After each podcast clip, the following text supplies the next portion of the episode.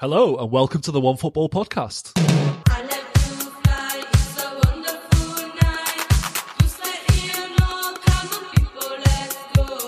Chelsea are looking imperious, Liverpool are getting serious, Arsenal are back on track, and is the old Manchester United back? I'm Dan Burke. This is the Premier League Weekend Review podcast, and I'm joined today by Matt Frohlich. Hey. And Phil Costa. Hello. Uh, I don't have any preamble this week, to be honest. So uh, I guess let's just get sh- stuck straight straight into the amble, shall we? Uh, plenty to talk about uh, from the weekend's action. We'll begin today in North London, where Chelsea put down another big marker with a 3 0 win away at Tottenham. Uh, Matt, you're a Spurs fan, as, as people might may or may not know. Uh, they made a great start to the season with those three 1 0 wins, but they've gone off the rails a little bit since the international break, I think it's fair to say. What's, what's gone wrong with them in the last couple of weeks? Whew. I think the rails were starting to. We were starting to come off the rails pretty much after the Manchester City game. I think for any Spurs fan who watched the Wolves win and the Watford win, the result was there on the on the face of it, but the performance wasn't. And now we're almost getting the results that the performance deserved, which is absolutely nothing. It was such a shame because Spurs started the game quite well, but it just looks as though to me there isn't really there isn't really the same sort of desire in the attack that, that, that Spurs have seen throughout the years. There's no real sort of direction. Everyone's sort of hoping for someone else to do something. I'm not quite sure if everyone believes it just yet, whatever Nuno's trying to do, or believes in the squad and the rest of the team around them. And it was just such a stark contrast to, to the way that Chelsea clearly believe in absolutely everything that Yeah. Thomas Tuchel has to say. Do you think uh, Nuno's the right man for the job, or, or has he perhaps shown in recent games why why he wasn't the club's first choice this summer? It's very difficult to call it so early on. Yeah, It is very, very difficult, especially as you say, after a couple of good wins. I just, I, I was talking to a friend about it, and the thing that annoys me the most about the big games with Spurs is that it doesn't matter which manager's in charge, the results are the same. You know, I've been watching Spurs the whole life, almost 28 years, and it doesn't matter who's on the pitch. It gets to London derbies, it gets to big matches, and the performances and the results are always the same. Hmm. So I'm not even sure if I can pin it on Nuno. He went with an attacking lineup. There were some good players out on the pitch that started well, but just eventually, there's just something there. There's just a mental block that Spurs can't get over. And it's so same old, same old that you're not even going to want to talk to me next week after the Arsenal game. yeah. I was going to You- ask you just- about, about the lineup as well. Actually, what did you think of uh, Ndombele starting, for example? Because he's he's a guy who looked like he might be off over the summer, and past couple of games he's come in and looked pretty good. Are you, are you hoping that you're going to see a bit more of him? I hope so. He's a great player. But then all of a sudden, if he can't get into the team yet he's being selected for the biggest game of the season, right, against Chelsea, what does that say to the rest of the team? I don't quite understand. Yeah, Like, obviously, he's obviously done something unbelievable in the last week that he can get into the team. And if it wasn't just something he's done the last week, why wasn't he in the team for the first four matchday squads of the season or three? yeah. I, I really, he really confuses me because there's so much talent there. But I'd love to know what happens, sort of, you know, behind the scenes, whether Nuno thinks he's the kind of player that he wants. Because this is what annoys me is I'm, you know, sick and tired of the manager saying, "Oh, it's not my team, it's not my players, this, that, and the other." You know, th- that really sort of really gets me wound up because I just think these managers have such quality players at their disposal. You can't just sit there and make the excuse that I'm not saying Nuno is, but you know, there's obviously something that's not right there. Yeah, we look at the job Thomas Tuchel's done with Chelsea since he took over midway through last season. He's he's really got them Right. Looking really strong. I mean, they're looking stronger and stronger with each game at the moment. Phil, can you can you see anyone stopping them this season the way they're playing at the moment? I think it's it's difficult. It's very early, um, but they just look like an extremely well coached side. Um, and I think, you know, obviously Liverpool look good, but I have one or two reservations about their squad depth, and and United can look shaky defensively at times, even though they keep winning. And you know, City and you know whoever else will obviously be there and around and thereabouts, but.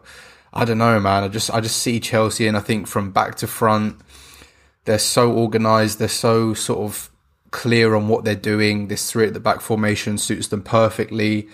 They don't concede any goals. Like, yeah. It's mad. It's genuinely crazy. Like um, how good their defensive record is under Tuchel, and I just think, you know, even in these early stages, um, I know that some people have voiced concerns about how many goals they score, but you know, this is a front line with Lukaku, Havertz, uh, Werner, Callum Hudson-Odoi, uh, Mason Mount. These guys are going to score goals, right? Let's be honest. So, um, for me, um, having you know watched the first few games, I think they're the favourites by by quite some distance, actually. But I mean, obviously there will be teams there and there and thereabouts towards the end of the year. But I'm I'm just so impressed whenever I watch them. Yeah, that's it. Their, system looks like it's the best in the league to me. I mean, they've got obviously some very talented players they, they've spent a lot of money on, but the, there's a few players in there. There's sort, sort of like Jorginho, Christensen, Rudiger, Kovacic, Azpilicueta, Alonso. Not really like top tier players, but they're kind of greater than the sum of the parts, aren't they, Chelsea? Whereas I don't think maybe Liverpool are a bit like that as well, but I don't really see anyone else who's like that. I think they're just they're just looking they're just looking very hard to kind of like shift Chelsea. It's going to be like you say they don't they don't concede many goals. It's going to be hard for teams to beat them um, a, a lot of the time this season. Uh, it's Chelsea v Man City next weekend. Actually, how how do you see that one going, Matt? Well, for all the for all the capabilities you just named about Chelsea and for Manchester City supposedly being able to score, though they didn't this weekend, um, I actually think it's going to be a very tense game, and I can see Chelsea doing what they did last season. Was the back end of last season they won two one at the um at the Etihad, I Yeah. think, and uh, yeah, I just think I I kind of agree with Phil. Just all over, they just look so good. I'm trying to identify one sort of strength of City against one weakness of Chelsea, but there isn't really one. Um, and it, it, it seems like it might be a bit of tactical warfare. And I'm hoping for Guardiola's sake, he doesn't do a Champions League Guardiola and completely overthink it. um, Oh, you will. but yeah, yeah, probably. But I, I'm not quite sure because it's tough enough to score against Chelsea as is. A City going to be able to do it without uh, without a proper striker, you know, playing through the middle, or Jesus out wide, or Torres through the middle, whoever. I'm not so certain. So I'm actually I'm actually backing Chelsea again. I'm I'm backing them for the title, but mm. I'm probably against City next weekend. Yeah, me too. I think. I mean, it's a, a replay of the Champions League final. We all saw how that one went. I could see it being a, hmm. a similar kind of game. The way Southampton were able to to sort of shut City down and snuff them out this weekend was quite worrying from a City point of view. And like you say, without the the recognised striker, it's it, it's not often that City kind of score goals from nothing and against teams uh, who can defend as well as Chelsea, it's going to be really, really, really tough. You know, I think the, the first goal in that game could be really massive. Uh, it's also the North London derby next weekend. Uh, an interesting question someone posted on uh, posed on Twitter over the weekend: Which club is better set up for the future, Spurs or Arsenal? I'll let you take the lead on that one, Phil. Uh, I'm not sure, honestly. I kind of feel like it's not a great time for either North London club at the moment. Um, I mean, in terms of the Arsenal angle, um, the summer recruitment this year kind of was very clear in that they wanted to build something for the future. Um, whether that can amount to anything under Mikel Arteta, who's still kind of, you know, the jury's still out on him but you know they, they brought in a lot of good young players this year: Sambi Lokonga, Martin Odegaard, Tomiyasu. You know a lot of these guys, but you know at the end of the day, as as well as you need to be building for the future, you kind of need to be good in the present. You know, and I find this question quite difficult to answer because you always want to see you know some future proofing at your club and and making sure that you know the guys are looking into the future but I just have a few lingering doubts about what's happening in the present you know even though we've Yeah. won our last couple of games you know I don't I have some reservations over Arteta shall we say so let's see but the you know the derby next week it's always a, a stomach sickener so so so let's see what happens I hope I hope that we can you know we've got a pretty decent record against Spurs in in, in the recent derbies so at home so let's see Yeah. What, what's your answer to that question then, Matt? Um, well, as for the the derby at the weekend, it's Tottenham away at Arsenal, and with one win in the last twenty nine years, it's not going to happen, unfortunately, for Tottenham. um, as for the future, yeah, I, I kind of agree with Phil. There, it's in very similar positions, but I think the problem with Spurs is the Harry Kane dilemma. I mean, every manager that comes in has to be on his good side. Every manager has to play to his strengths, have a good relationship with him. Um, and the second he doesn't, and the second Kane finally leaves, it really does signal the end of this era for Spurs. Um, and that could mean potentially other players wanting to leave as well. So I think everything is really on a knife edge for the future, not just for Kane's, but for the club as a whole. Because Tottenham just aren't the same without him. Yeah. Um, and again, it, if Nuno's, you know, a big project manager, as they like to call it, um, like Pochettino was, and this is the future of Tottenham, the performances we've seen, then I'm not overly optimistic, Yeah. unfortunately. Yeah, I think it's a hard question to answer that one. My my instinctive answer was Arsenal, and it, it was based mainly on the fact that their back four against Burnley at the weekend was Tomiyasu, White, Gabriel, and Tierney. I mean, that's a great back four in a couple of years, you would imagine, wasn't it? It look, looks like they've really got the foundations of something. But yeah, I agree with what you say as well, Phil. It's uh, it's not looking uh, amazing for them at the moment. Let's talk a bit more about Arsenal now, actually, because they picked up their second consecutive one 0 win away at Burnley on Saturday.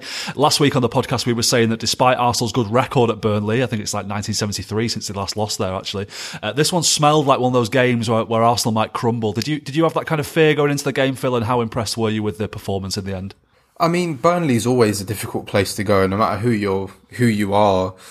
You know, you know what they're going to do. They're going to sit with two banks of four and just knock it up to the big men. And no matter how good you are defensively, that's a challenge, right? Especially when you've got Ashley Barnes giving you elbows in your side and Chris Wood, you know, doing his Chris Wood thing. So, I mean, in terms of the overall game, Arsenal didn't really have many clear opportunities, but there were just so many occasions in the final third when, you know, a, a better weight of pass or a better first touch would have put us in such good situations. And it was so frustrating because it's like we picked so many talented technical players. We had like Smith Rowe playing, we had Odegaard playing, we had Saka playing, and there was just so many underhit passes or bad con- pieces of control. And it's like, oh, come on, guys, you know, a little bit more care and we would have breezed that game. But in terms of Burnley, I mean, they didn't create too much. Um, and I think that is down to, you know, uh, some really solid performances across the back four. I mean, Tomiyasu has been really solid since we brought him in. Ben White had a couple of shaky moments on the ball, but I think overall he did a good job. Kieran Tierney is Kieran Tierney. You know, we can always rely on him for a seven out of 10 performance, but Gabriel was just absolutely monstrous on Saturday. He won everything in the air. Um, you know, wasn't afraid to, to put his head and his body where it hurt. And, and, you know, he, he gave it back to the Burnley guys, which I enjoyed, you know, so, um, I think it was a, a good performance. That's two clean sheets in a row. And even though, they've been against Norwich and Burnley, you know, you have to kind of build on something. So overall, pretty happy with the points and, and we go into the derby next week. Indeed. Uh, Odegaard scored the winner here with a lovely free kick. How massive was it for, for Arsenal to get him back on a permanent deal this summer, and how important is he to the way Arteta wants to play, do you think? Yeah, I mean, it, it was a lovely strike. Um, I mean, a lot of people maybe pointed at Nick Pope, but he just kind of puts it in that corner really perfectly, and there's a nice bit of pace on the ball. So, um, you know, there were a lot of links to James Maddison this summer, and for pretty crazy money. I mean, it was like 70 million being quoted, and I just never understood it. I mean, Maddison's a good player, um, but I could never justify spending that that amount of money on someone whose record is is good, not great. Um, and I think deep down, Odegaard was always the, the the kind of the first target for the club and for Arteta. So I don't know. He's just sort of fitted in really well. He's nice and tidy on the ball. He brings a bit of, um, you know, he's always looking to go forward. He's nice and secure in the final third. And I, I just think as he grows in the side, we, he can sort of be a, a real leader, not just in the in the traditional sense, but also a creative leader, a technical leader. Um, and yeah, for the price, you know, thirty million. Really happy to have it back at the club. Yeah, and you mentioned Tommy who also had a really good game here. How impressed have you been with him in? What's two games he's played now? Yeah, two games. I mean, it's it's nice to have someone who can kind of handle themselves on on that side because, you know, for various reasons, Hector Bellerin looks kind of a shadow of his former self, and then we were kind of uh, sort of rotating in and out with Cedric and Chambers, who, let's be honest, you know, they're not good enough to to be playing as a right back for Arsenal.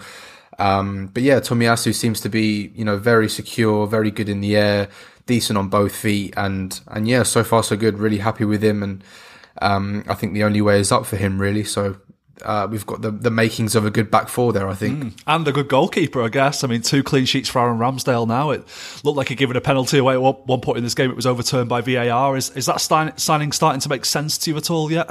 I mean, we needed somebody there because you know. Runarsson, uh, I don't think he could save a Word document by the end of last season. So um, it was not ideal having him in, in goal. So I think we needed someone. For me, I look if the club identified somebody and they wanted to go for him, that's absolutely fair. I'm not a goalkeeping scout, and I think the position itself needs some more, you know, specialized information. I think there's a lot of intangibles that go into being a goalkeeper as well, which we don't really get Yeah. as uh, sort of armchair fans. But the price for me always felt kind of expensive considering his history, and I was never overly impressed having watched him. But I think what Ramsdale does so well is is transmits a confidence and a you know an authority to the back four. Leno, you know, he's a, an excellent shot stopper, but I feel like he sort of cowers into his shell at times. And I think Ramsdale's that kind of goalie where you know he's going to go where it hurts, put his head down in places where there's boots and studs, and you know, and people like that. You can relate to that, and I think a lot of us weren't expecting the change to be so quick, but mm. You know he's done everything right, and you know we're all behind him now because he seems like a great guy on and off the pitch. So yeah, really pleased with him, and and hopefully that that bit of competition was was what we needed in the position. Is it his spot to lose now? Do you think? Oh yeah, absolutely. I think he'll start the derby next week. Mm. Um, you know, you're not just going to bring him in for two games and then say, "All right, we're done." so Yeah. Um, yeah, I think Leno's head's been elsewhere for a long time now, anyway. So yeah, all pleased with Ramsdale so far, and, and hope he can build on it. Nice. Uh, Burnley didn't really threaten very much here until new signing Maxwell Cornet was introduced in the second half. Do you think he's going to be a big player for them, Matt? Can you see him adding an extra dimension to Burnley? Uh, yeah, purely because Burnley have as fewer dimensions as humanly possible um, in their squad. Anyone with a bit of flair and a bit of a spark looks looks phenomenal when you put them in a Burnley team. Yeah, true. Um, I'm actually quite impressed that Lyon let him go. Um, he was, you know, a, a, a player who played in all sorts of positions at the left. I was really surprised when he, you know, started his career uh, at as a winger and moved further and further back, um, especially having lost Memphis to Depay as well. Um, yeah, I was I was a little bit surprised, but I guess for Burnley he could be like you say in this game if he comes on, creates something and they nick a point out of it. Those are the the points or the odd three points and the game changing moments that Burnley Burnley could really do with. So yeah, I think it'll be a really really important signing for them. Um, I just always wonder whether or not these players are bought in you don't want to be a game changer basically from from the bench. You know, you, you want to be a, a starter at your new club, a starter in the Premier League, having having moved from Liga. And if he's going to come in and just sort of be this exciting guy to, to be introduced in the second half, it probably doesn't really suit him. Um, so I have to see how well he fits into quite a rigid system for most of the time. Um, but yeah, I think away from home, especially, he could be really, really good. You know, hitting on the counter attack is quite quick. Um, I, I, I seem to draw parallels with um, Saint Maximin, who also came, I believe, from Yeah. Saint Etienne um, in France. You know, really sort of carries that spark in the Newcastle team, and then, yeah, maybe there could be something similar. Yeah, it looks like he could add a bit of unpredict- unpredictability to Burnley, which is something I think they've been lacking really because they're they are of a- Mm. Exactly. you know exactly what you're going to get with them, and, and it's it's getting to the point where it's it's kind of not working very very often anymore for Burnley, isn't it? They, they need something uh, something extra. Liverpool are still unbeaten this season after they beat Crystal Palace three 0 on Saturday. Sadio Mane scored his 100th goal, uh, 100th Liverpool goal here, and by scoring his 13th goal against Palace, he becomes the first Premier League player to score in nine consecutive matches against a single opponent. Uh, does he look like he's, he's got his mojo back to you, Matt, after suffering a bit of a dip in form last season? Palace fans must hate him. you know, yeah. Nine consecutive games, is it? yeah. Oh my word. God, yeah. Well, he must have been looking forward to this one then. Um, yeah, it looks like he does have a, a bit of that feeling back. I think, I think maybe sometimes players are just sort of victims of their own success. So uh, you know, and, a, a dip in form for Sadio Mane is probably a peak career for most other players. Um, considering how well he's done at Liverpool in the last few seasons, it does look like he and Liverpool really look to be back on track. Of course, there were injuries last season, um, and there was that really disappointing run of form, especially at home um, after the turn of the year where they lost. Was it four or five um, uh, home games? So yeah, I think for him and just generally for the team, they they do look back to to top form, and I definitely expect them to be challenging. Certainly up there with with you know one or two others at the top of the table. He looks great again, Mane. I just think maybe the maybe the um the spotlight's always on Salah a bit more, Yeah. so it's kind of easier to overlook Mane. But 100 goals for Liverpool's crazy. I know, yeah, not bad at all. Uh, Ibrahim Konate made his debut for Liverpool here. Uh, how good a signing are you are you expecting him to be for them, Phil? No, he's a really good player. Um, I think th- the issue with Konate was never his quality; it was about keeping him fit. um, which is not what, exactly what you want to hear, considering Liverpool's recent, you know, defensive injuries. But he's always had problems, and I think maybe now they're kind of uh, confident enough that he's sort of grown into his body, and they can work, uh, they can work on him on the training ground and kind of ease him in. Um, you know, with Joe Gomez coming back, with Virgil van Dijk being back, so. I think he's a really good option for them. He's big, he's strong, he's quick. He looks kind of perfectly suited for uh, for English football in the Premier League. So, you know, I think they did a good job to snap him up early, and and yeah, he was really kind of dominant against against Palace. I mean, they they have some good players up front, but him and Virgil van Dijk were kind of you know swatting them aside at times. So so yeah, good signing. Just just hope they can keep him fit because I really enjoyed him in the Bundesliga. Yeah, Alisson looks in really good form for Liverpool at the moment as well, and yeah, that, it seems unlikely that they would have another defensive injury crisis because it, it re- required like four players to get injured, and they've, they've just sort of bought one extra player to- who who should solve solve that problem for them. Um, Jurgen Klopp was able to make a number of changes from the sides which beat Leeds last week and, and Milan in midweek with James Milner filling in superbly at right back against Palace. He just keeps going, doesn't he? Um, Matt, does that tell us that Liverpool's squad depth is actually pretty good, despite what some people might say?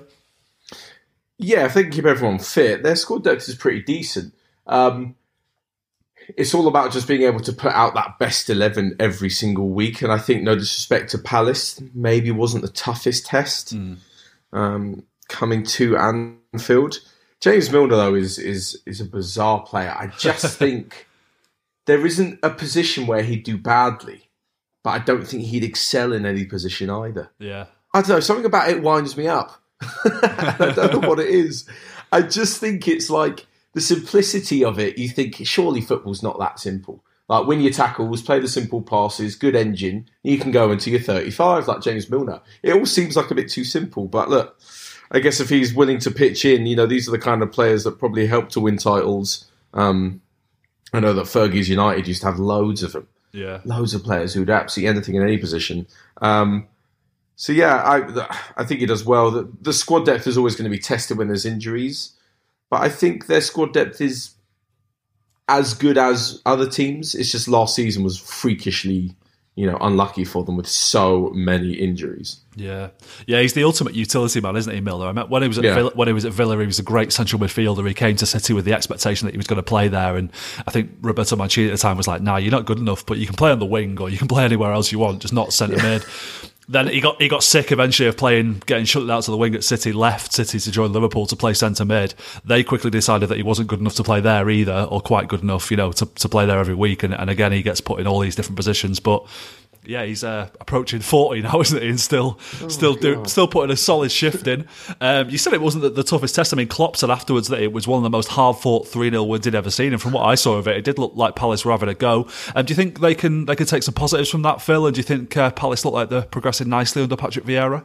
Yeah, no, I think it's a, a good project to be excited about. I mean, uh, I was keeping an eye on the game, and it felt more like Liverpool took some time to get into their stride. Um, not to take anything away from Palace, um, but I think in terms of the overall p- sort of squad on the Vieira now, they needed a big rebuild this summer because they had the oldest squad in the Premier League by far.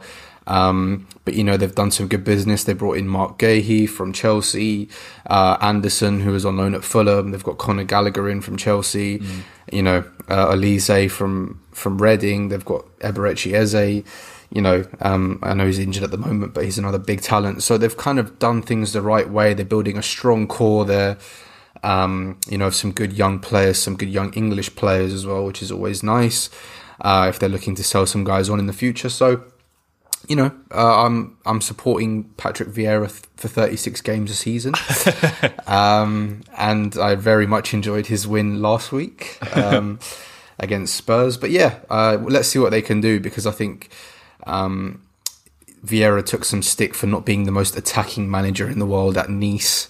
Um, so maybe he can sort of find something within himself to unleash some of these guys because they've got talent. You know, Yeah, it's pretty. Uh, if you look up front, they've got Edouard Zaha, these kind of guys. So let them run loose, I say, and see what happens. Indeed. Uh, Manchester United won 2 1 at the London Stadium on Sunday in a game that was pure Barclays by the end of it, I thought. Uh, Jesse Lingard scored what proved to be the winning goal against the club he was on loan at last season. Um, do you think there's a place for him at Old Trafford now, Matt? And is, is he going to get the, enough game time to satisfy his needs? I'm still not entirely sure. Well, well, first off, what do you think his best position is? We're, we're agreeing number 10, right? Yeah, Ahead of Bruno? I know, yeah, yeah. I mean, it, honestly, it's, it's the one position that you don't want to be in. Is you know that that number ten role because whenever Bruno is available, which he is the majority of the time, Lingard's just not going to play that much, and I don't think he's not, despite what the internet says, an up and coming youngster. Um, he needs to be playing if he wants to get you know anywhere. Sort of, if we're looking a bit further, the England squad for the World Cup is in eighteen months or so. He's not a guy who can get a few minutes and get some experience like having already been where he's been and played the games that he's played in, he needs to be starting every single game. And when we saw it at the back end of last season Yeah. for West Ham, he was brilliant. So I just think having having shown everyone how good you can be in the first six months of this year, why would he want to? Why would he want to stick around? I mean, if United are going places, great, stay aboard that ship. But I can't imagine him getting ahead of anyone out wide. He's not going to get ahead of Rashford or Sancho, and obviously Ronaldo up front. So I don't think there's a long term place in the starting lineup. Yeah. But if he wants to just be part of the team, great. Yeah, I, I thought he did, he did a move this summer to maybe back to. West Ham or something. He's 28 now. I mean, that, that form at the end of last season came too late for him to get a place in England's Euro squad, didn't it? So, like you say, for the World Cup, he's he's going to play himself Yeah. out of that if he's not careful as well. Uh, Cristiano Ronaldo has now scored four goals in three games since returning to United, making a bit of a mockery of those who had, had doubts about whether him going back there was going to work out. Did you have any doubts about that, Phil? Did you understand that at all, or, or did you always expect him to deliver? Nah, I mean it was always clear for me, um, especially that United were kind of willing to just leave him in the penalty box. Um, you know, I watched Juventus a fair bit last season, and he was on the left doing pointless step overs far too much. Um, he hasn't got that burst anymore. He hasn't got that zip, but what he does have um, is an incredible nose for goals. And just leave him there. He'll pick up the headers. He'll pick up the rebounds you know, it's it's Cristiano Ronaldo. He's going to Yeah. score wherever he, you know, wherever he goes. Um, and you know, people have, you know, made some fun about, oh yeah, but you only wanted him because City were close to buying him, and you think Man United fans care? no, they don't care. Um, so yeah, he's he's back there. The whole club's been lifted. Um, you know, they've got a genuine superstar up front, and you know he's not going to um, I, I don't see him scoring 30 goals. Maybe not if he. I'm going to come to regret that, but I think he could easily hit 20, um, which has been pretty much golden boot territory the last couple of years. So for one or two seasons, just get him in, and, and yeah, it's no surprise for me. I think he's he's an unbelievable striker, course, even yeah. if there are. Um, you know, some concerns about his age or whatever. Yeah, well, I didn't want him to come to City because I have, you know, I don't, I don't like the guy to be honest for personal and football reasons. Uh, that doesn't mean I wanted him to join United though. I was like, as soon as that happened, I was like, oh god, well they are getting a good player now, though, aren't they? That's that's quite annoying. Uh, there was a bit of controversy about the penalty instance involving Ronaldo in this game. Um, it also took the referee a, a while to award uh, West Ham a late penalty for Luke Shaw's handball. What did you make of all all that, Matt? Uh, I, the same thing every time I see a handball. I quickly go on the internet and check if I know the rules. because then I'll be able to make a good decision. Because every time I see it happening, I think, is that is that a penalty this season? Was it a penalty last season? I, I don't know. I'm completely confused because as soon as you see the replay, you think, yeah, his hand's miles outside his body. That's definitely a penalty. So when they have to sort of take so long, I'm always thinking they probably know something that I don't. Yeah, exactly. Um, and, and I never know. And you always ask about it, Dan, and I always think to myself, I still don't know the rules. I still, I still don't know. As for the Ronaldo one, you talked about the one just before that. There was that. There was two, wasn't there? There was that one, which I thought the one just before it, I thought was not a penalty because I thought he was kind of going down already. I thought that he was already going down. but then there's another That's angle where, he- where he looks like uh, was it Zouma? I think it was, wasn't it? Who had his sort of hand on his back, almost like pushed him over a little bit, which you could Hmm. say might have been a penalty. But yeah, Yeah, I guess if, if they're, they're sort of playing it strictly to the letter of the law, then maybe. Um, again, what is the law? But yeah, that, that one just before the, the Luke Shaw handball, it looked like he knew. He was like, right, I'm just going to poke the ball out of play ahead of um, the defender, and then I'm just going to fall down. And I think I'm glad it wasn't given. But yeah, for, for the penalty, I I don't know. Is there is there another angle or sort of rule that I'm missing out on? As in a world where Shaw's wouldn't be No given. idea. No, I don't know what what made him go to the monitor to have to look at that and look at several replays of it. It looked blatant. I think they just have to sell it to the crowd. yeah, maybe. Yeah. They just have to make use of the machine. I mean, it's costing them like what is it, twenty grand a game? You might as Yeah. well watch it for a little bit. Uh, well, the penalty was missed, of course. Uh, Phil, do you think bringing Mark Noble on to take that penalty with with his only touch of the game was a, a good idea that didn't work, work out, or just a bad idea? Full stop. I mean, that that was nonsense, really. I mean, what did we learn from England in the summer? Yeah. Don't let guys who are not in the the state of the game with cold legs coming on to take a penalty like that. He's not Superman. I know, yeah. Like, this is, this is not a Disney fairy tale that, you know, the captain's coming on and it's just like, come on. You had Declan Rice there, you know, who's, you know, scored a good goal in midweek, had another good game. You know, they had, who, who else? Yarmolenko. I'm sure they could trust his technique from the spot. Lanzini. Just like, come on. There was more than enough talent. Uh, I know Mark Noble has a very good record. Um, from the penalty spot, but bringing someone on in the 94th minute just to take a penalty, I mean, come on. Yeah. That's beyond ridiculous for me. And I think, you know, you just don't bring someone cold into a game like that against Man United. If you're, if it's like an FA Cup game and he's about to retire, then, then fine, bring him on. But come on, there was people ready to take that penalty. I mean, Declan Rice had the ball. He went up and took the ball and said, right, this is me. And then, you know, Noble ran on and took it. I mean, De Gea did well to save it. He's got a terrible record. Yeah. Um, so obviously it had to happen that he'd miss it uh, or that he would save it. So, but yeah, I just didn't understand that. And I think, you know, Moyes said he didn't regret it after the game, but I think he'll. he would have been thinking about that on, at night and, and thinking, oof, maybe I shouldn't have done that. But if he'd scored, would we, would we be hailing it as a masterstroke from Moyes?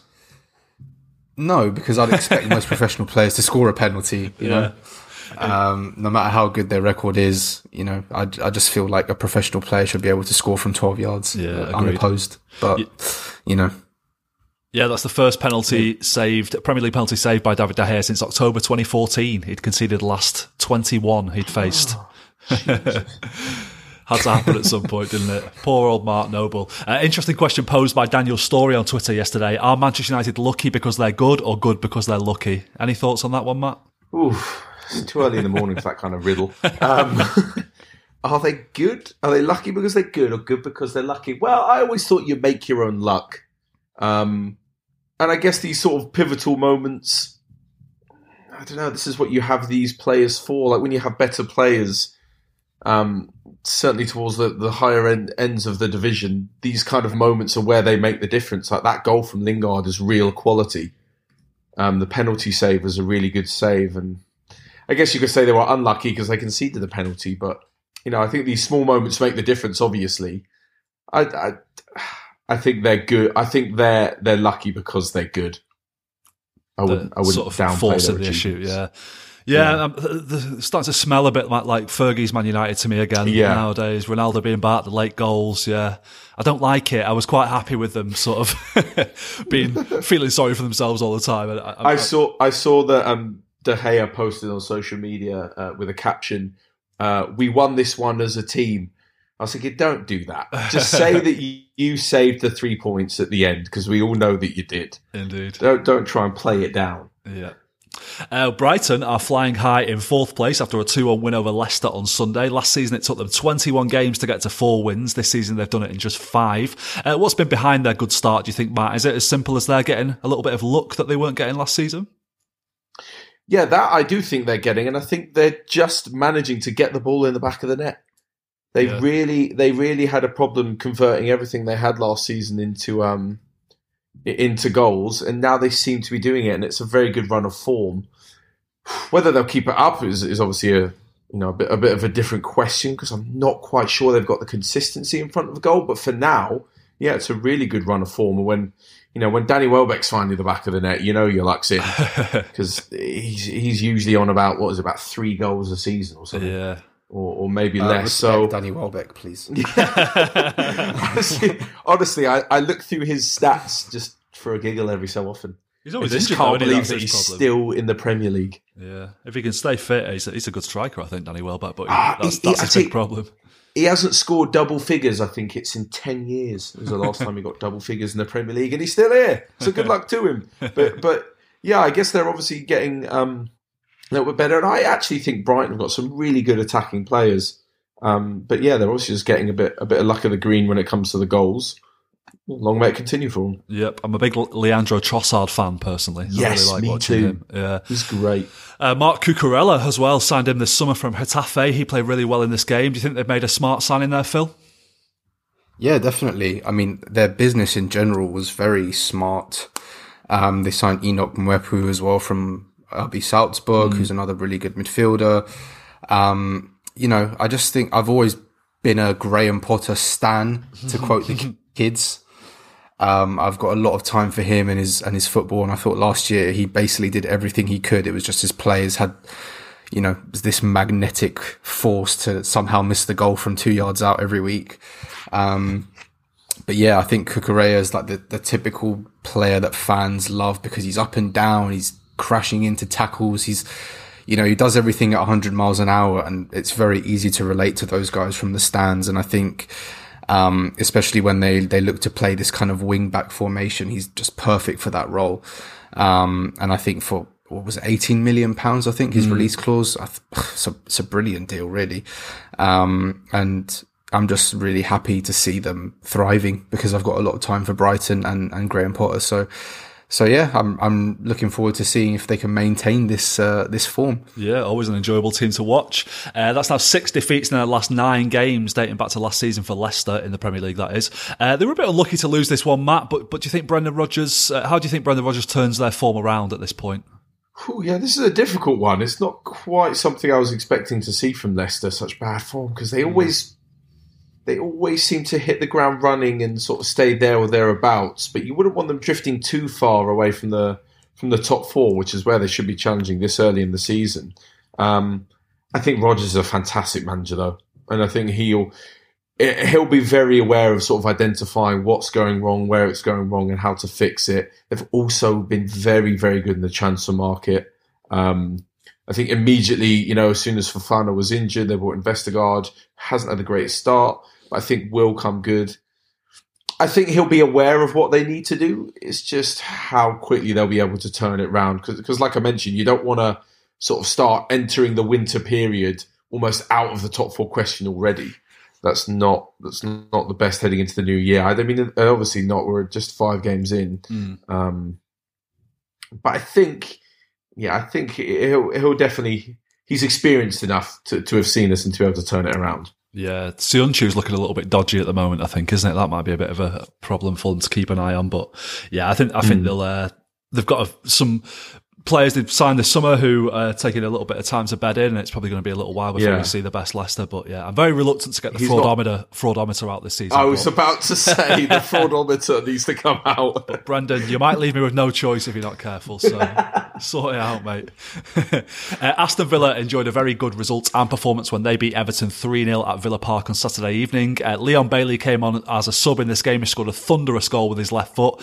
Um, is he a player we should be really excited to have in the Premier League, do you think, Phil? Yeah, absolutely. I mean, you, you want these guys in, in the league.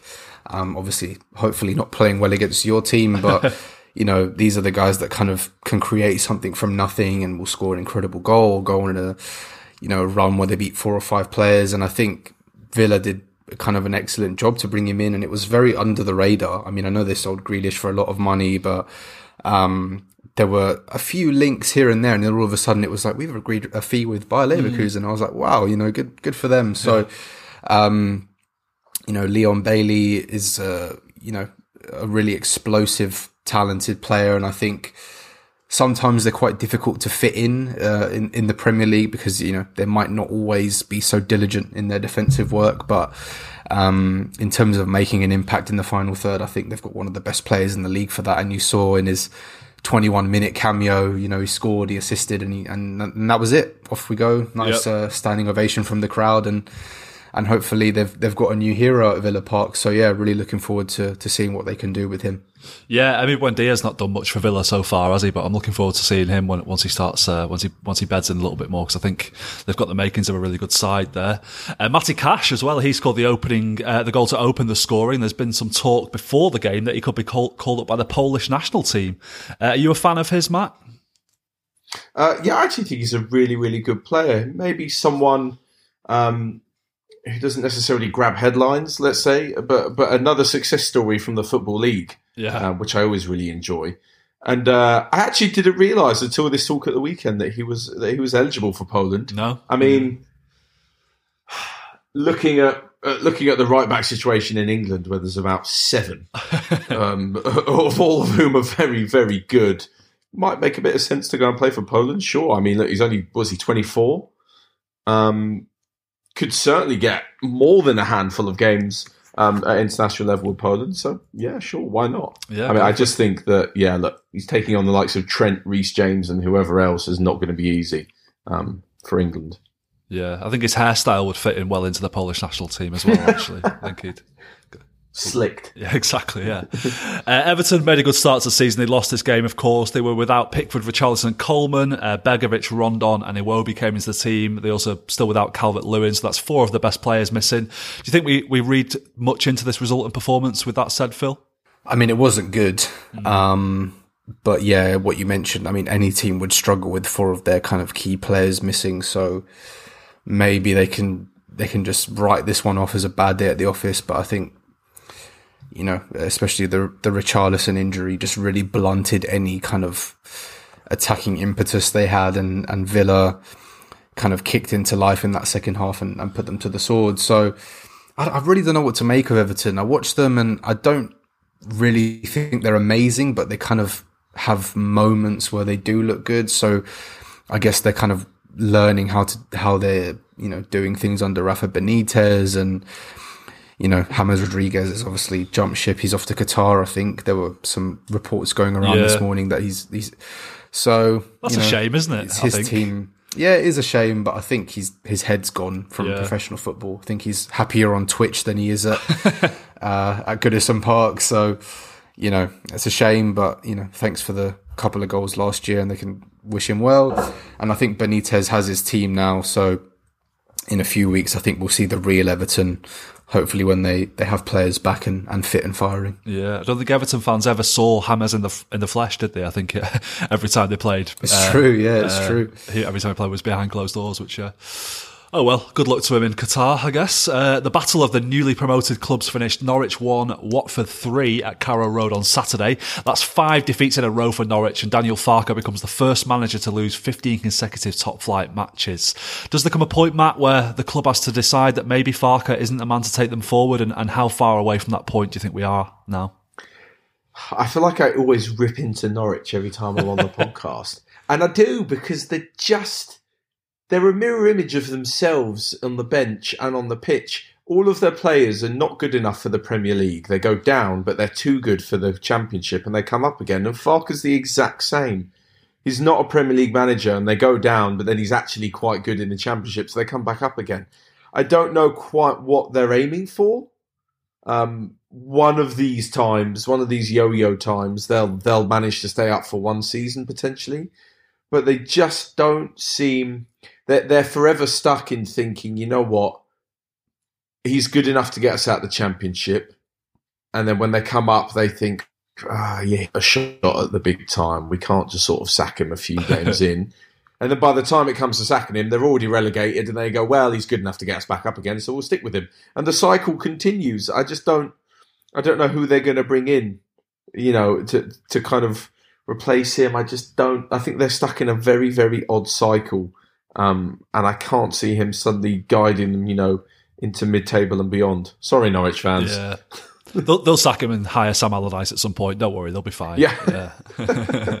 yeah, he's been having a bit of a dispute with the fans via the medium of a press conference, hasn't he, Farke, about team selection and stuff like that. It feels like the might be patience might be wearing a little bit thin there. Um, it's so weird because everybody looked at the way they played in the championship last season. Were like, they're definitely going to be better this season. Definitely, and you know, five defeats in a row. It's not looking great. Uh, both sides had twelve shots in this game. Um, Teemu Pukki, Pukki did score for Norwich, but Phil, do you think him and Josh Sargent are capable of getting the goals required to keep them in the league? No, uh, unfortunately not. I mean, it's what Matt said, isn't it? Their their players are kind of too good for the Championship and not good enough for the Premier League, and that's a very difficult um, bridge to gap. You know, um, because I'm sure they've collected a fair bit of, of cash during their up and down seasons, but how do you really convince players to join Norwich? You know, that's the the big the big issue, and I think I do have sympathy because they've tried to be clever with recruitment. Um, they've tried to look into Greece, into Belgium, into the lower leagues of Germany to try and find a gem from somewhere, like they did with Emi Buendia. Um, you know, who came from Getafe for about two million quid, I think. Yeah. So, um, but it's just such a difficult position to be in because, you know, as soon as anyone gets good, they leave, um, and then and then they're stuck with the players who aren't quite good enough. So, you know, it's a difficult one. I don't see them scoring a lot of goals. I don't see them staying up. Um, and I think maybe at the end of the season, it might just be time to say thank you very much to Daniel Farke. But you know, we've you've kind of taken us as far as we can go, and even if it might end end up being worse off, it's probably time to to start a new challenge. Yeah, that Sargent one was a little bit strange for me because I thought he, he didn't even look good enough for the Bundesliga when I saw him last last season. So I, I, have struggled to see what he's what he's really going to add to the Premier League. Uh, Ismaila Sarr scored twice for Watford in this game. He's a very good player, Matt. But do you think he's good enough to be the the difference between survival and relegation for Watford this season? Uh, I think he is not alone. I'm not sure he's quite at that level yet to be dragging a team out of a relegation battle. But I, what I really do like is that he was linked with a few clubs when they got relegated um, in the summer of 2020, and he stayed and he had a full season's worth of football under his belt in the Championship, and now seems to be a much better player for it, much like Grealish did when they went down Aston Villa, whenever it was sort of seven years ago. Um, stuck with him and come back a much better player rather than if he got the move and then sat on someone's bench, you know, Yeah. for another season. So I think he personally is better off for it, a very good player. Um, Watford have made some half decent signings. Again, they sort of tip into the Norwich category for me of having players who aren't quite good enough. Yeah. He'll definitely be a difference maker, but I'm not sure he can do it all by himself. Um, in the last few times that Watford have got promoted, I think this is their best team, their best chance of staying up and not going straight back down. I think. Yeah. And if they do go down, I don't. I suspect Sarr won't be sticking around again. From Yeah, the no, not a second Championship, time. really. Yeah, Yeah. Uh, the other game on Saturday finished Wolves nil, Brentford two. Uh, Brentford are unbeaten away from home so far this season. How impressed have you been with their start, Phil? And how good does Ivan Toney look at this level? They're a good team. Um, they're a really good team. I think they're very surprisingly solid. Actually, I didn't think they would be so good defensively. Um, and yeah, when you've got quality up front like like Ivan Toney, I think you've always got a chance. You know, he's not the biggest striker, but he just he's so strong and he and he puts himself around, about. Um, you know, he's very secure in the duels, and I think being able to step up physically into the Premier League has helped them massively. Um, not only you know physically, as I mentioned, but technically, his relationship with Bryan Mbeumo looks very promising. Um, and yeah, I think they can kind of look to him as their talisman, and and sort of get enough guys around him to do just enough. Um, but whether they'll stay up, I don't know. It's still a long campaign. Maybe their legs will go. Maybe they'll get an injury. Who knows? But I think under Thomas Frank, they've they've got them, uh, a really good chance of staying up because he's a, he's just a very good coach. It's quite simple, really. He's Yeah. um, you know very astute. His in game management is very good. Um, so yeah, I, I've you know I've enjoyed them. It's someone new, someone different in the Yeah. league, uh, and it's just sort of fun to watch them, I guess. So yeah, I, I mean, I'll, I'll be very surprised if Toney is there next year. Next. Yeah, yeah. I saw Thomas Frank compared the Toney and Mbeumo partnership to uh, Yorke and Cole, actually, which isn't a bad shout. Uh, also seen Toney compared to Drogba. I mean, the way he sort of drops deep and links play as well is really impressive. He got a nice assist in this game. Uh, Wolves didn't manage a shot on target here. Matt, is it time to start worrying about the way they're performing under Bruno Lage? And, uh, can you see him coming good with a bit more time, or is he doomed to failure there? Oh yeah, I just don't know how they change it. That's really the problem I see. Unless he's got some sort of coaching magic that we're yet to see yet. Um, I really think they're very heavily reliant on Traore pulling something out the bag and Jimenez trying to find, you know, uh, his former self. Obviously, before the head injury, I think it's going to be really, really difficult. And I think they look like still the bare bones of what Nuno what Nuno Espirito Santos left. You know, they still look like they haven't sort of been revived as yet under a new manager with new ideas, new tactics, this, that, and the other. Um, but it's a shame because they've got some really good players. I think Podence is also another really good player, um, as as well as Traore in the in the attacking department. I don't know. I just think where others like Aston Villa, for example, who I think came up at the same time as Wolves, where others have taken the next step next step forwards, I think Wolves are really sort of taking steps back. Um, and you've got to question if some of the players want to hang around for it because there's certainly got some players that aren't, you know, are far too good for the championship if if it goes that badly. Um, yeah, I'd start to worry. Maybe, maybe within the next month or so, see how we're picking picking up around the 9-10 game mark. Yeah. Um, but I just can't see where it's going to change. You know what I mean? They're not sort of waiting for a big player, or they're not. And they're just randomly change tactic and everything works. I don't know where that change is going to come from. Yeah, well, I feel like with Nuno took them as far as he could with that squad. They've got a good squad, as you say. They needed a, an exceptional manager to take over hmm. really and take them to that next level. I wasn't, you know, when, when they hired Large, I wasn't convinced that he was that guy, and I'm certainly not convinced now. Maybe even someone like Mourinho, you know, someone a bit of bit of X factor might have like hmm. dragged them up a level. But yeah, Is that how you pronounce his name? Large. I think so. Yeah, yeah. I always preferred Lager. I thought that sounded.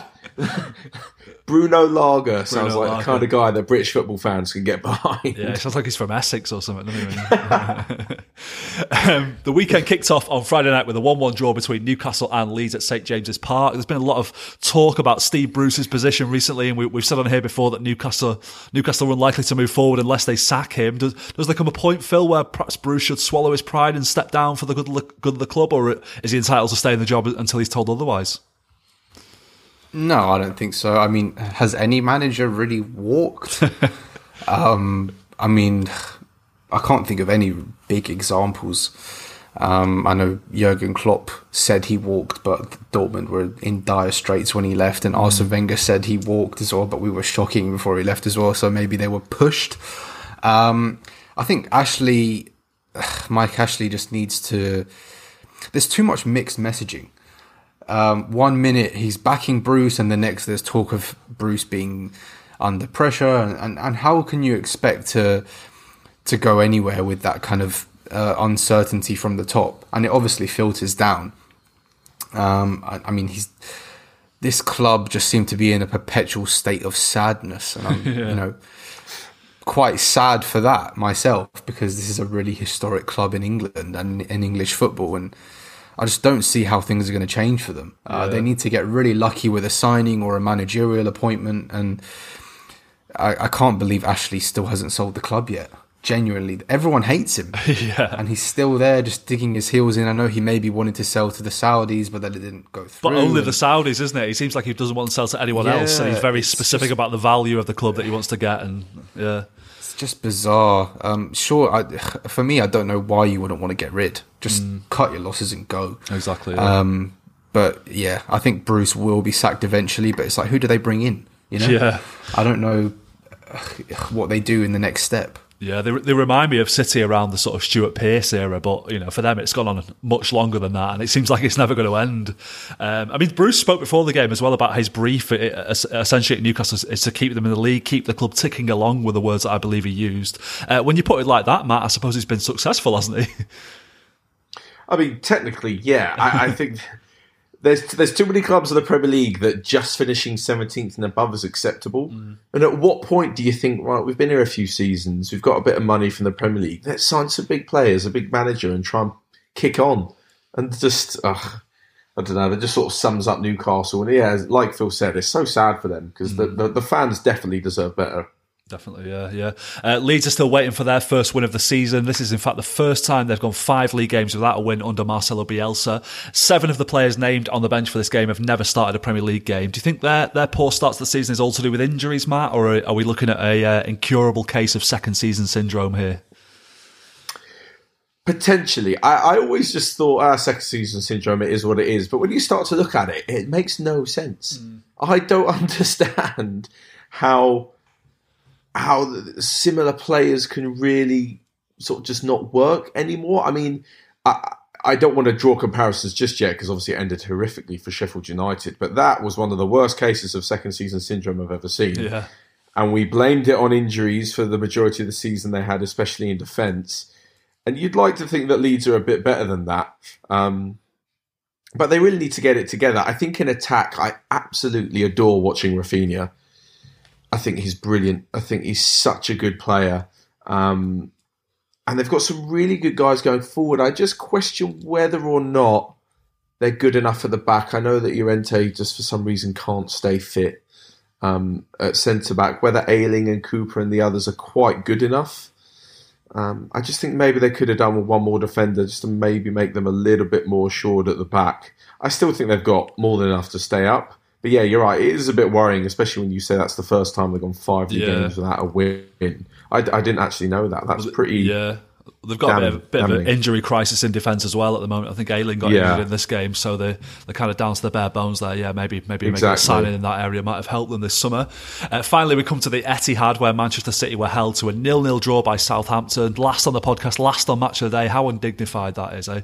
Uh, Pep Guardiola kind of pre- preempted this result, I guess, when he said uh, after the, the, the game against Leipzig in midweek that City would be tired and he wanted the fans to be there. It was going to be a tough game. Um, in the end, they didn't manage a shot on target until the 90th minute. Uh, Phil, do you think it's acceptable for a team of, with City's depth to be tired this early in the season? And, and did this game really highlight the, the need for a, a striker over the summer?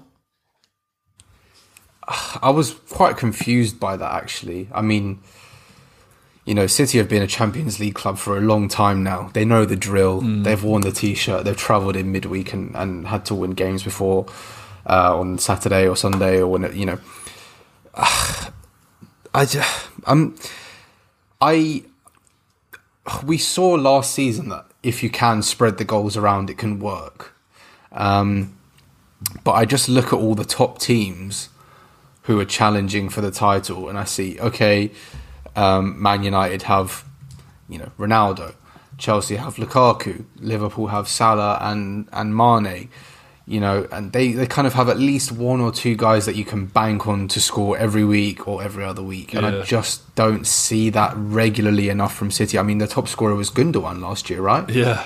With 12 goals, I think it was, yeah. Yeah, and even though that's an incredible return for a midfielder, I think you, you any title challenging team will need. I mean, obviously last year uh, was a bit of an anomaly in that sense, but I just think any team that needs to to be up there at the end of the season will need someone who can score twenty goals.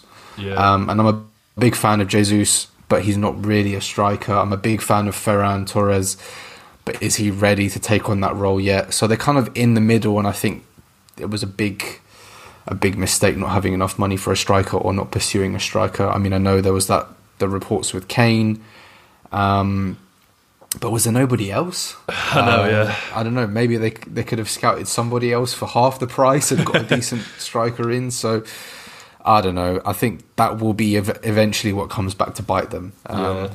And yeah, I just I'm keeping an eye on things potentially unraveling with, with Guardiola a bit at the moment because I don't know. He's saying some things and I'm not convinced. I'm not, I think he's Where's it know, coming a from? bit Yeah. grumpy. Yeah, yeah, yeah. Yeah, he's a bit grumpy. Yeah, before this game, I was I was feeling pretty confident about City. Actually, I thought they were playing well. The the strikerless formation was looking pretty good. They were looking dangerous, and Southampton played really well in this game. We should say that as well. But you know, they were they were very predictable going forward. City, like Grealish, didn't have his best game. He was trying to check back in onto his right foot all the time. It, it was it was just a bit too easy to read. And my my sort of hunch about City now is that they're to probably be as good as they were last season when they won the league with 86 points, if not a little bit better. They might even get more than 86 points, but I don't think it's going to be enough this year. I think you're going to need about 95 to win the league this season, the way things are going, and I, and I don't see City uh, getting there. I think they might just fall short, but never mind. We've got the Carabao Cup coming our way this week, so that's that's the one we uh, we, we want to win. That's our, our, main target every season. Anything else is a bonus, really. uh, Matt, what did you make of the decision in this game to overturn the penalty awarded to Southampton for Kyle Walker's foul on Adam Armstrong? I mean, so he said that Armstrong initiated the contact. Um, God, it's a tough one. that is, you'd be fuming. I think the story, the the scenario behind it is, is what makes it even more kind of shocking. If you're just overturning a foul, you know, um, when when a game's already won or this that and the other, it might be a bit different. But you know, there's a red card involved as well Yeah. You're not just overturning a penalty. There's a red card for the away team, Manchester City. I think it's a very, very big decision. And yes, you could say that oh, technically initiated contact. I've had a look at my fancy screen on the side of the pitch. I imagine that nobody in Southampton is at all delighted with. Um, was it John Moss? Yeah. Um, Yeah, John I- I Mess, imagine as one of my friends calls him. John, John Mess even. Um, how inventive. Uh, I, you'd be absolutely furious if that was against your team because so many of these you see given and they sort of go, I've given it now. There is Yeah. a bit of contact. So I can sort of attach that to, you know, whatever rule is in the rule book. Um, he's made a very brave decision. Oh, God. Personally, I thought I he was going down already. I thought, I thought it was another one of those, and I thought That's the thing. I thought it was brave to overturn it. A little bit surprising actually, because I thought he would he would stick to his guns on that one. I thought Yeah, it was a good exactly. decision, but as a City fan, I would say that, wouldn't I? I guess really. So Yeah, that, that's the thing. I think every team, as with most decisions, you're raging if that's not given, and you're happy if you're if you're a City fan. Yeah, Ralph Hasenhuttl's waistcoat in this game had me expecting the camera to pan to the touchline and be there, smoking a cigar, drinking a, a glass of champagne. His team defended really well here. They looked dangerous going forward at times too. Perhaps a little bit unlucky not to win. Uh, but that's now four draws in five games this season. Do you think it's been a satisfactory start to the season for Southampton, Phil? I think it's been all right. Yeah. I don't think it's been anything incredible, but that that was a very good result for them at the weekend. And I think they've got the makings of something good here. I mean, I've personally got a lot of time for Hasenhuttl as a coach. Um, I think he's very decent. I think he did an excellent job in, in the Bundesliga. I think he's had some ups and downs at Southampton, but I think they've got the makings of a good squad. Um, Livramento from Chelsea looks an inspired uh, Yeah. signing. Um, I think Adam Armstrong will prove to, to be effective in the Premier League and score some goals. I think Jan Bednarek has has improved significantly. Um, so I think they've got some decent players. You know, I don't see them uh, challenging the, the top six or you know the Conference League positions, but I think they they can definitely do better than they did last year. Um, and you know, I wouldn't bet against them doing it. I think they'll they'll be a team that wins uh, well one week, has a bad week the next. So they're very kind of up and down. But I think on the whole, um, it's been a decent start. Yeah, just no 9 0 defeats this season, and they can look at that as a positive, Yes, I that would guess. be ideal. Yeah. Well, that will do us for this week. I've been Dan Burke. Thank you to Phil Costa and Matt Frohlich for joining me. We'll be back next Tuesday to discuss uh, Chelsea versus City, Arsenal versus Tottenham, and all the big talking points from the Premier League weekend. So we'll hopefully catch you then. I